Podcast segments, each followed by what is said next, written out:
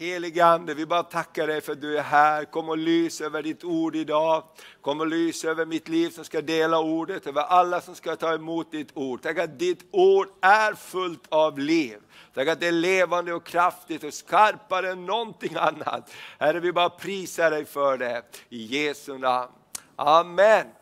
Underbart! Eh, vi först bara också tacka för förbönerna. Vi var iväg med Johannes i förra helgen i Polen.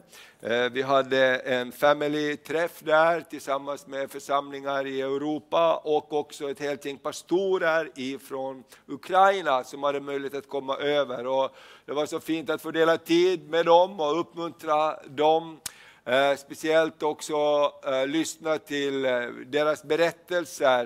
Det var en ukrainsk pastor som tala lite grann och berätta om hur det var att sitta fängslad för sin tro och inte veta om man blir frigiven eller kanske slutar sina dagar där. Och han sa, plötsligt så fick Hebreerbrevet 11 en liten annan innebörd. Vi talar ofta om den första delen av Hebreerbrevet 11 om trons hjältar, men trons hjältar är hela vägen till slutet av Hebreerbrevet 11. De som inte fick det som utlovat var, men de hälsade det i fjärran.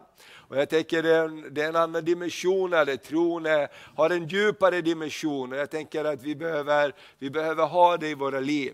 Så det var underbart att vara där också i, i, på gränsen till Ukraina, i den stad där det här Eh, stora lagret, hjälpcentret är, dit allt det vi har skickat kommer först och sen in i Ukraina också. Och pastorerna där sa att eh, det var liksom en chockartad vecka den här första veckan, för de har ju haft ganska lugnt sen efter pandemin och så. Så var Sebastian Staxet där och, och han hade känt så starkt att någonting kommer hända, vi måste vara förberedda. Och faktiskt när kriget bröt ut, då var de där och under en vecka hade de satt upp en organisation, kristna som hjälper Ukraina och, och, och eh, hyrt lager och så vidare.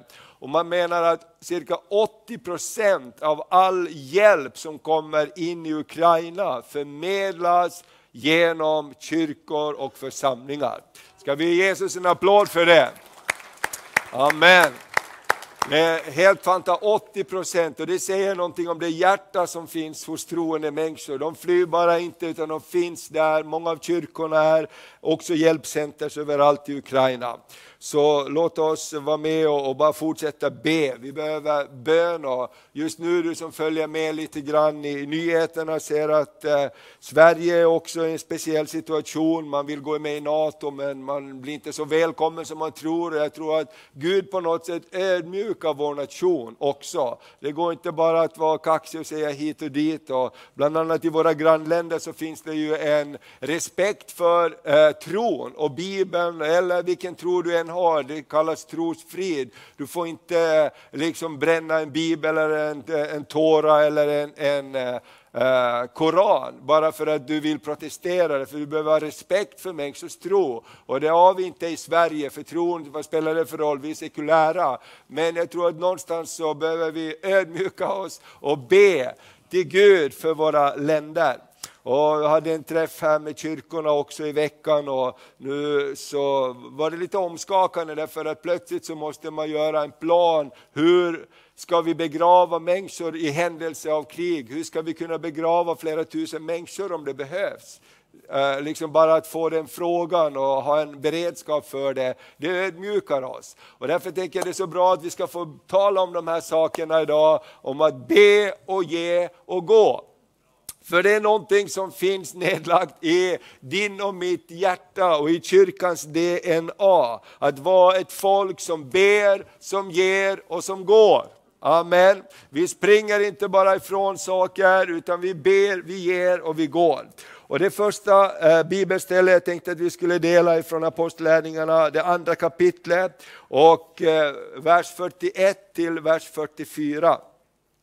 Eh, Eh, för från allra första början har vi haft det här med oss i kyrkan. Det som tog emot hans ord och eh, det som tog emot hans ord döptes. Och antalet lärjungar ökade den dagen med omkring 3000. Dessa höll troget fast vid apostlarnas undervisning, vid gemenskapen, vid brödsbrytelsen och bönerna. Varje själ greps av bävan och många under och tecken gjordes genom apostlarna och alla troende var tillsammans och hade allt gemensamt. Det var ett uttryck för någonting som var Kristi kropp här på jorden. Det var ett uttryck för någonting som hade Gud alla lagt ner i församlingen. Att, att vara en bedjande församling, att vara en givande församling, att vara en församling som delar med sig, men också en församling som höll sig till undervisningen och till de praktiska tillämpningarna av undervisningen. Därför att religion Eh, eller kan man säga undervisning utan praktisk tillämpning blir ju bara religion. Eller hur? Alltså ordet måste bli kött och komma ut genom oss. Vår, vårt liv med Jesus kan inte bara vara ett privatliv, det måste få synas någonstans att vi tror på Jesus. Eller hur? Det måste få höras någonstans, synas någonstans, komma ut genom våra liv. Tack Jesus! Amen. Och det tänker jag att bönen är en så viktig del av det, att vi ber. Vi ber inte för att vi måste be, vi ber för att vi vill be. Vi ber för att vi behöver be, vi behöver kontakt med Gud. Och det finns en hemlighet som säger be först. Be först. Jag läser en fantastisk bok så jag har fått be först. Och jag, vi har också gjort det till en regel i kyrkan när vi har olika sammanträden och samlingar och på skolan. Vi säger vi måste alltid börja med att be. Därför några minuter av bön i början kan hjälpa oss eh, spara jättemycket tid i slutet. Eller hur? Bönen gör någonting med oss därför vi gör oss beroende av Gud. Vi säger Gud jag kan inte själv, vi behöver dig. Och vet du vad som är utmaningen? Därför att i oss så finns någonting som vill vara självständiga. Kan du säga självständig? Oberoende, kan du säga det? Vi vill vara självständiga och oberoende och det för oss bort ifrån att vara i en ställning av beroende till Gud. Och det är den fighten som pågår hela tiden. Därför vill vi ha allt på plats, vi vill ha kontroll på allting. Och Gud säger släpp kontrollen, gå ut lite djupare i vattnet. Har du läst om profeten? Gå lite längre ut. Men han tappar ju fotfästet till slut, hur ska det gå? Bara gå ska jag visa dig. Och det är ju det som är utmaningen i det kristna livet, att vara beroende av Gud. Och där kommer bönen in. Och, och eh, vi kan ta nästa, nästa bild där. Bönen, jag skriver bara upp några meningar. Bönen för inte Gud närmare mig och dig, utan bönen tar mig närmare Gud. Eller hur? Det är inte så att du slänger en lass om Gud och drar honom till dig. Gud är allestädes närvarande. När du och jag blir närvarande, då uppstår ett möte. Och det är ju det som är utmaningen. När vi ber och stillar oss och är bedjande i vår ande, då blir också Gud levande för oss.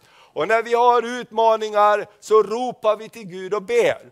Här i torsdags när vi hade team night så var, var, var en familj här och, och de hade en jättesvår situation för sonen han, han fick eh, eh jättesvår eh, attack på sitt liv och de tror jag 12 liter blod fick han. De visste inte vad de skulle göra. Skickade han på ambulansen ner till Sundsvall och man ropade till Gud om ett mirakel. Och först han hade tagit emot Jesus och på ett enda dag så svängde alltihopa. Och när de satt han i röntgen och kollade alla grejer sa vi vet inte vad vi ska göra, du får åka hem.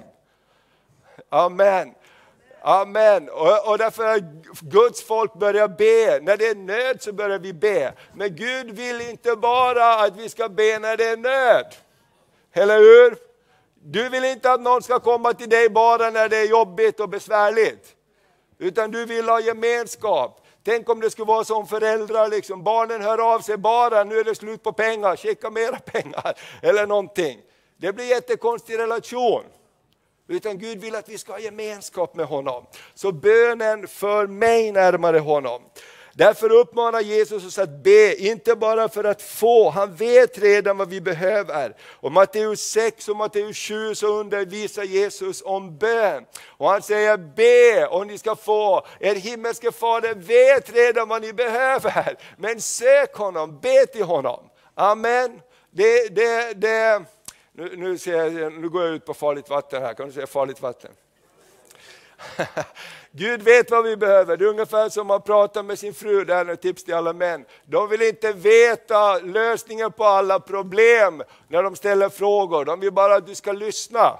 De har oftast redan lösningen. De har oftast redan lösningen. Amen.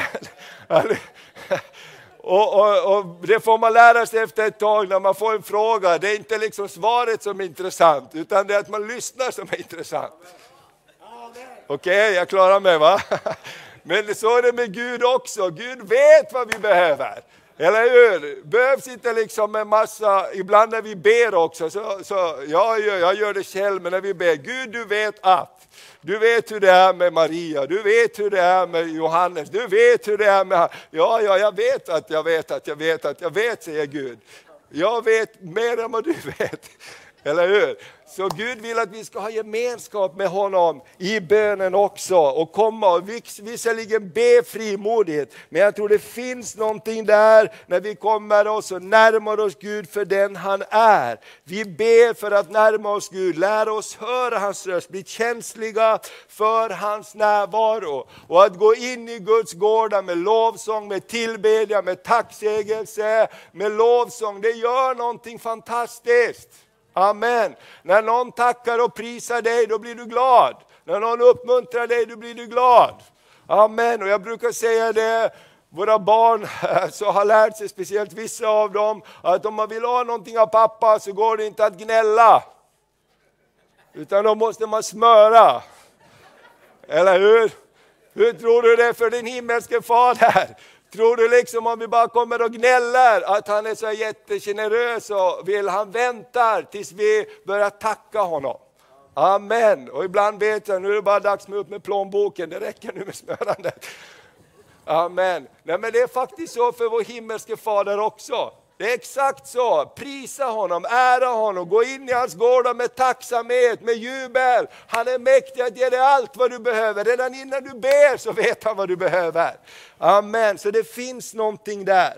Och, och eh, Jag vill bara uppmuntra dig när det gäller bön också. Där ute så har jag, jag skrev ut tidigare så, så pratar vi om en eh, om bönen Fader vår, det står i Lukas, eh, i Matteus 7, bönen Fader vår, 6, bönen Fader vår. Det där är en fantastisk bön som Jesus har lärt oss att be. För när det gäller bön så är det ju så här att om vi bara ber utifrån inspiration, att ja, nu har jag jättelång bönelista Gud, jag är alldeles slut nu.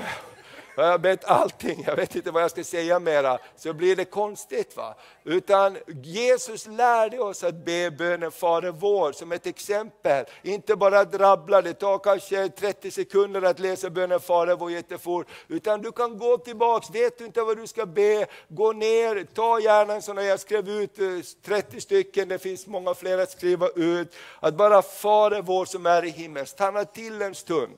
Hur ska jag ha min böneresa? Fader vår, wow, han är min far. Om han är min far betyder det att jag är ett barn. Amen. Amen, han känner mig vid namn. Han vet vad jag behöver. Bara stanna till inför den verkligheten att, att himmelske fader, han är min far, han är din far. Fader vår som är i himlen, helgat vare ditt namn. Amen. Bara stanna upp, hans namn är större än alla andra namn. Och här på det här bladet då står det också Herrens olika namn. Han är min rättfärdighet, han är min frid, han är den som helgar mig, han är allestädes närvarande, han är min läkare, han är min herde, han är mitt segerbaner, han är min försörjare. Bara att stanna upp en stund inför Gud, vem är du? Amen. Och så går det vidare det här. Så om du vill ha lite hjälp i hur ska jag få bönelivet att fungera, så ta gärna en böneguide och så kanske det hjälper dig att komma igång med bönen. Amen. Okej, nästa bild. Eh, när det gäller bönen också så är det så här att, eh, som vi sa i början, vi behöver leva ett liv där vi behöver Gud. Och jag har ställt en fråga här, lever du ett liv där du behöver Gud ärligt? Alltså om du ställer dig den frågan, tar du trosteg? Utmanar du dig själv utanför din komfortzon? Därför att om vi inte ställer oss själva i en position där vi verkligen behöver Gud, så är det lätt att vi bara eh, klarar oss faktiskt ganska bra utan att ha en bönens gemenskap med Gud. Men det går inte att bygga en relation utan att bygga en gemenskap. Eller hur? Amen. Du kan inte bara köpa blommorna utan att vattna dem. De dör. Och man måste till och med prata med dem för att de ska må riktigt bra har jag hört. Okej? Okay? För, för mig handlar det om att leva ett liv i beroende av Guds hjälp. Det håller mig ödmjuk att behöva be. Gode Gud, hjälp mig oss idag. Det är bara där jag kommer också att se Guds mirakel. Tänk när Daniel hamnar i lejongropen. Det var då de eller Sadak, Mesak och Abonego hamnade i, lejongropen, eh, hamnade i den brinnande ugnen. Det var då de fick se den fjärde mannen. Amen. Det var när Daniel hamnade i lejongropen som han fick se att Gud tillstoppade lejonens gap. Och jag tänker så här, visst är det så, om vi med handen på hjärtan, vi söker att inte behöva utsätta oss för ett liv där vi behöver ropa Gud hjälp mig. Eller hur? Men Gud kallar oss att ta trosteg där vi måste vara beroende. Och någon, någon, någon brukar säga till mig och i det där arbetet vi gör att, att eh, ska vi inte lugna ner oss någon gång? Och jag säger så här, tyvärr, jag vill inte lugna ner mig. Jag vill leva ett liv där jag är beroende av Gud. Och jag tror att allt det vi har fått se i vår församling, det lilla vi har fått se, så tror jag går tillbaks till det att vi har utsatt oss för att Gud, hjälp oss! Och jag tänker så här, jag har varit pastor i, i 33 år ungefär och, och jag, jag, tänker så här, vad gör att man kan fortsätta brinna utan att brinna upp? Genom Guds nåd har jag inte behövt brinna upp, utan jag har kunnat fortsätta brinna för Herren. Jag tror att det är bönen. Jag vill försöka vara en person som ber och gör mig beroende av Gud. Och ibland så vet jag att jag måste ställa mig i olika situationer där jag behöver ropa till Gud. Därför i mig själv så vill jag helst inte göra det. I mig själv vill jag bara ha koll på allting, för då vet jag att det går bra. Du vet att hela livet längtar vi efter att vi ska komma över krönet så vi får åka slalom utför. Eller hur? Vi bara längtar att vi ska komma över. Men verkligheten är det att hela livet är en uppförbacke. Amen. Och därför behöver vi Gud, vi behöver prisa honom och då får vi draghjälp på vägen upp. Halleluja, när du lyfter dina händer, vad gör Gud då? Han sträcker ner sina händer och han drar dig uppåt. Amen. Allt gott finns där uppe. Prisat vare Herrens namn. Allt gott finns där uppe. Det är därför vi behöver sträcka oss. Och vi lyssnar på en undervisning här i veckan. Vi brukar ha det med medarbetarna. Och, och, och eh, John Maxwell, Maxwell berättade att allting handlar, allting gott finns där uppe. Allting gott finns där uppe. Och allting ont som försöker bara dra ner oss, det finns där nere. Och vi måste fortsätta gå uppåt. Och till exempel så sa han att för mig är en prioritering att läsa varje dag. Läser du varje dag? Hur gör du? Ord för ord sa han. Mening för mening, blad för blad. Jag har tänkt på det, jag läser en bok just nu. För att bara läsa en bok, en god bok, vilken utmaning är inte det? Är det bara för mig? Det är en utmaning. Och alltså, de frågar, vad är hemligheten att lyckas? Jo, fortsätta steg för steg. Ord för ord. Vad är, vad är hemligheten? Fortsätta att be. Fortsätta att ropa till Gud. Och när vi ber så hjälper Gud oss på ett fantastiskt sätt. Amen. Så jag tänker bara det att när vi ber så, och, och lever våra liv, låt oss leva våra liv där vi utsätter oss lite för prövning. När ber vi? Vi kan läsa i Bibeln om att Abraham skickar sin tjänare till att hämta en fru åt sin son. Och det står att hur ska jag kunna göra det? Hur ska jag veta ens att hon ska, vill komma med mig? Gud ska hjälpa dig. Det står att när han närmade sig brunnen så Rebecka kom så bad han i sitt hjärta. Det handlar inte bara om att ha timmar i bön, det handlar om att leva ett liv i bön. Du kan gå och be, du kan arbeta och be, du kan vara bedjande i din ande. Amen, jag tycker det är så vackert det står, när han närmade sig där så bad han, Gud ge mig favör. Halleluja. Det var inte så här, så här stopp allting nu, nu ska vi ha bönemöte.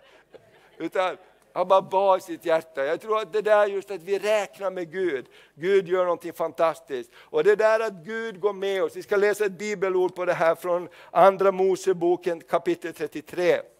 Andra Moseboken kapitel 33. För Mose så var det här så otroligt viktigt. Gud om inte du går med, så hur ska jag kunna gå? Om inte du och din närvaro går med mig, hur ska jag kunna gå överhuvudtaget? Så vi ska läsa i Andra Moseboken 33, vers 11-18. Det är lite längre stycke, det är två bilder. Har du din telefon eller bibel så slå upp det. Så står det så här. Och Herren talade med Mose ansikte mot ansikte, som när en man talar med en annan. Sedan vände Mose tillbaks till lägret, men hans tjänare Josua, Nuns son, som var en ung man, lämnade inte tältet. Tänk vad vacker berättelse. Josua blev senare ledaren för Israels folk. Han lärde sig någonting där med Moses. Moses sa till Herren, se du säger till mig, led detta folket upp, men du har inte låtit mig veta vem du vill sända med mig, fastän du har sagt, jag känner dig vid namn och du har funnit nåd för mina ögon. Om jag nu har funnit nåd för dina ögon, så låt mig förstå dina vägar och lära känna dig så att jag finner nåd för dina ögon. Nästa bild. Och tänk på att detta folk är ditt folk, Herre. Herren sade, min närvaro ska gå med dig och låta dig få ro.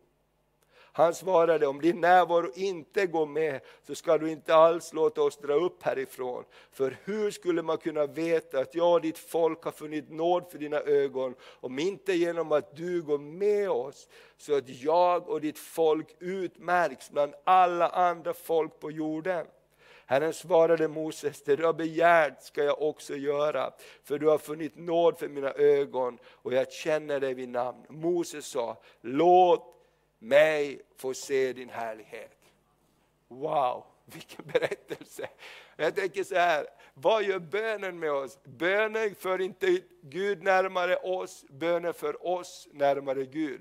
Bönen gör våra hjärtan, våra sinnen blir uppmärksamma på Gud. Inte att vi behöver bara ha långa bönemöten hela tiden, men att vi kan ha ett bedjande hjärta, så att Guds närvaro går med oss, så att Guds favör finns över våra liv.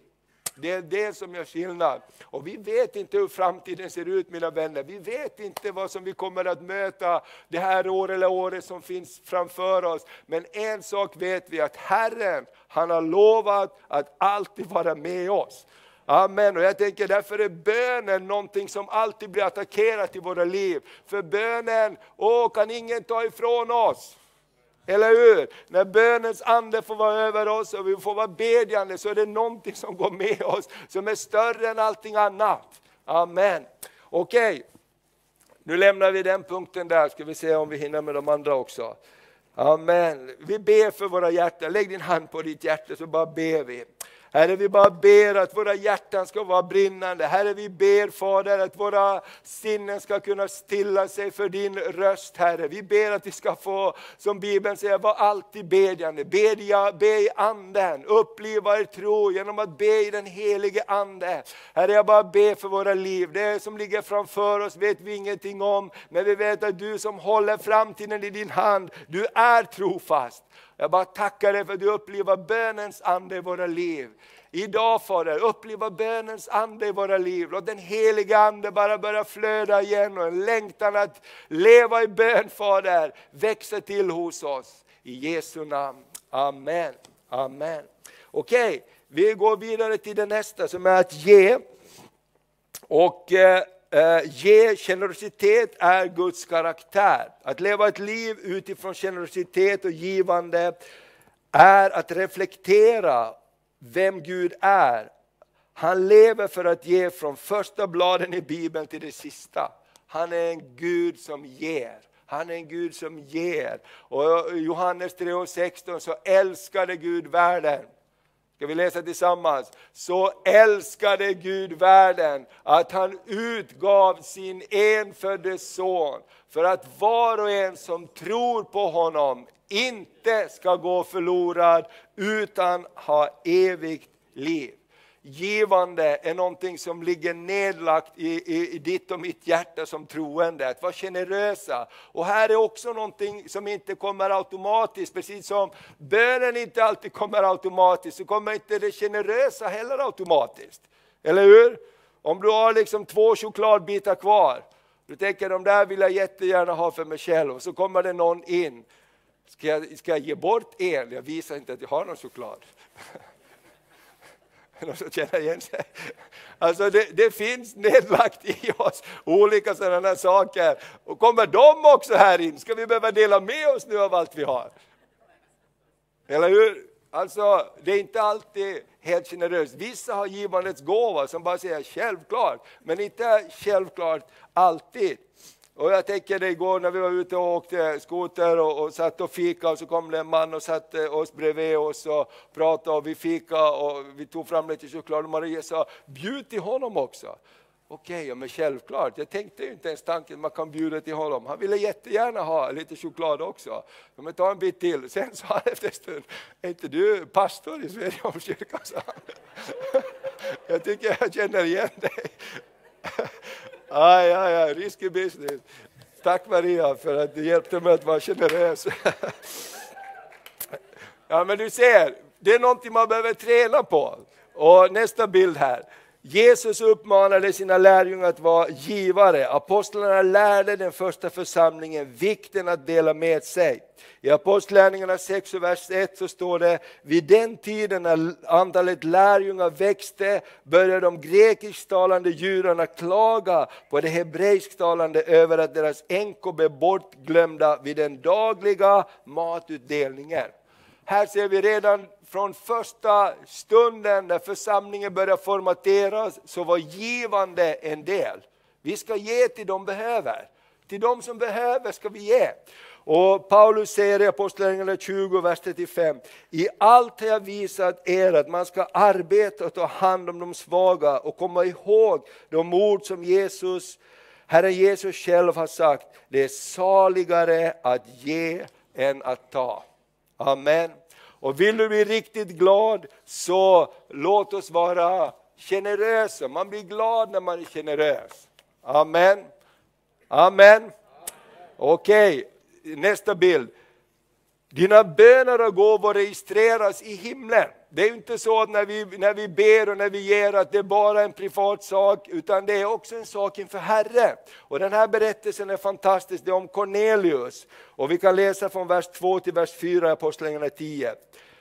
Eh, Cornelius var en from man och fruktade Gud, liksom alla i hans familj.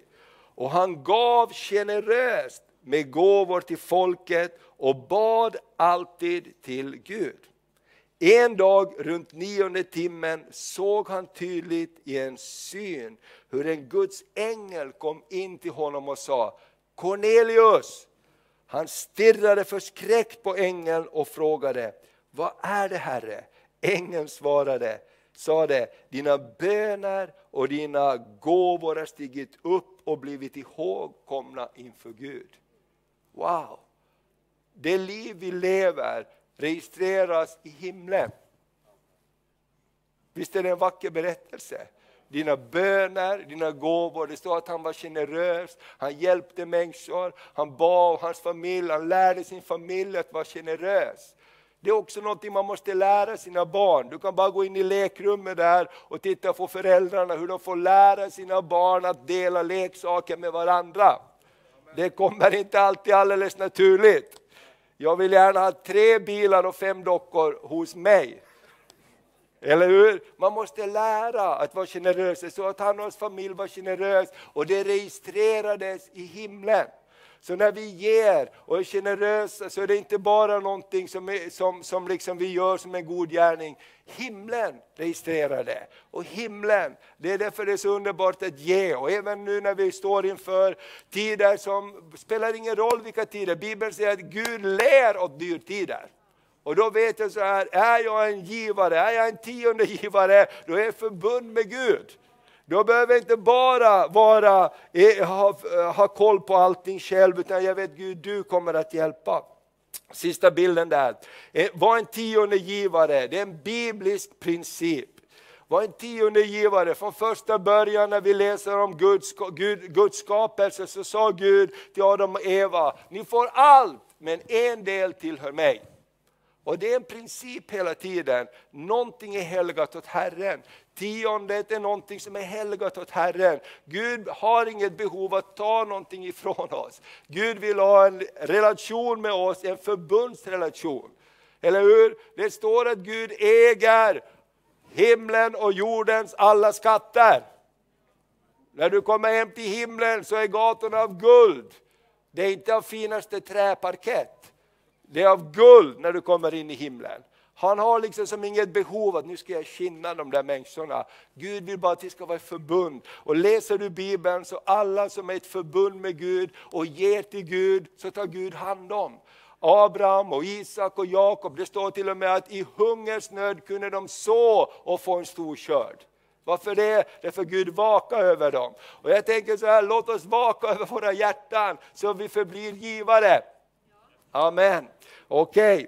Lukas 6, Jesus säger, Jesus ska ni få ett gott mått packat, skakat och rågat ska ni få er famn. Med det mått som ni mäter ska det mätas upp åt er. Amen. Okej, okay, vi tar den sista punkten. Gå! Dela med dig av det du har fått. I Matteus 28 så står det, då trädde Jesus fram och talade till dem och sade, åt mig har getts all makt i himlen och på jorden. Gå därför ut och gör alla folk till lärjungar. Döp dem i Faderns och Sonens och den helige Andes namn och lär dem att hålla allt vad jag har befallt er. Amen. Det här med att ge, du kan ta nästa bild. Hela syftet med evangeliet är att vi ska dela med oss. Det kommer inte naturligt att be, ge och gå. Men Gud har kallat oss och lagt ner i oss var och en hans kallelse att be, ge och gå. Anden och köttet är i ständig strid med varandra. Det vi ger, eh, det vi ger vår uppmärksamhet till, växer, till det växer.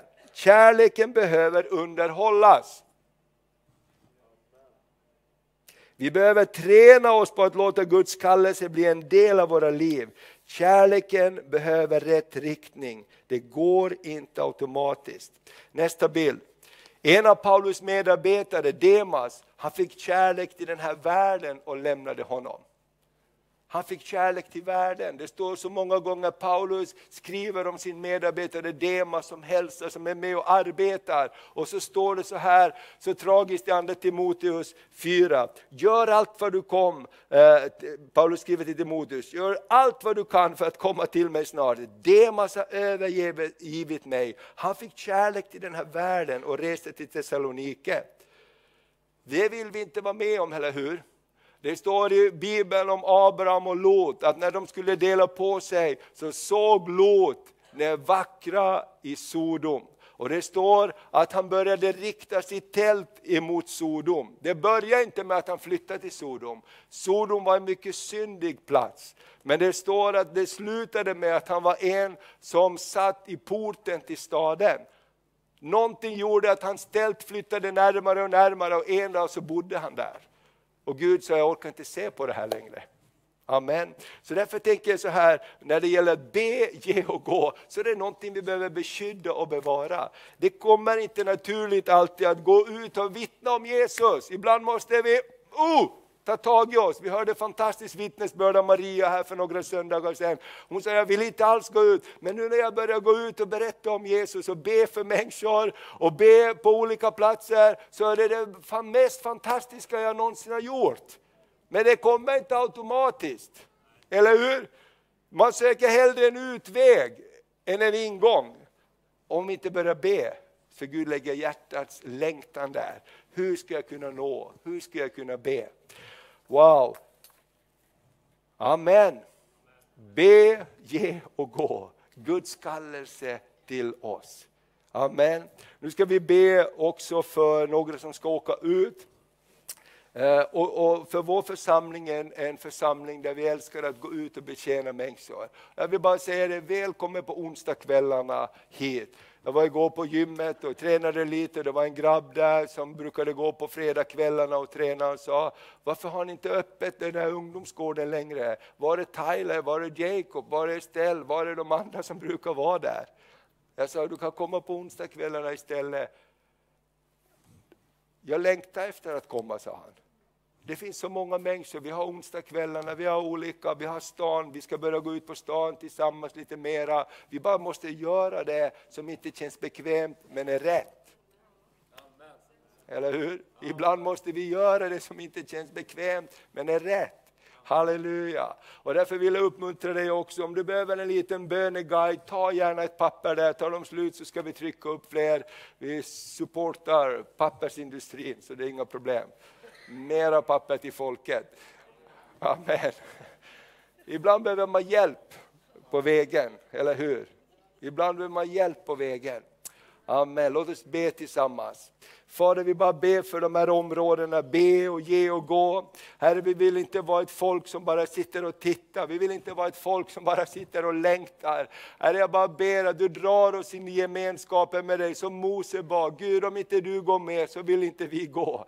Om inte din närvaro finns med så vill inte vi gå. Och jag bara ber om en, en ny förväntan, en ny längtan att få betjäna människor, att be, vara generösa, att be för människor, att gå, be, vittna för människor och, och vara med och dela evangeliet på massa olika sätt. Kreativitet, här är saker som vi inte har tänkt på. Låt det bara poppa ut nya sätt där vi kan dela evangeliet på. Fader vi ber om det i Jesu namn. Amen, amen.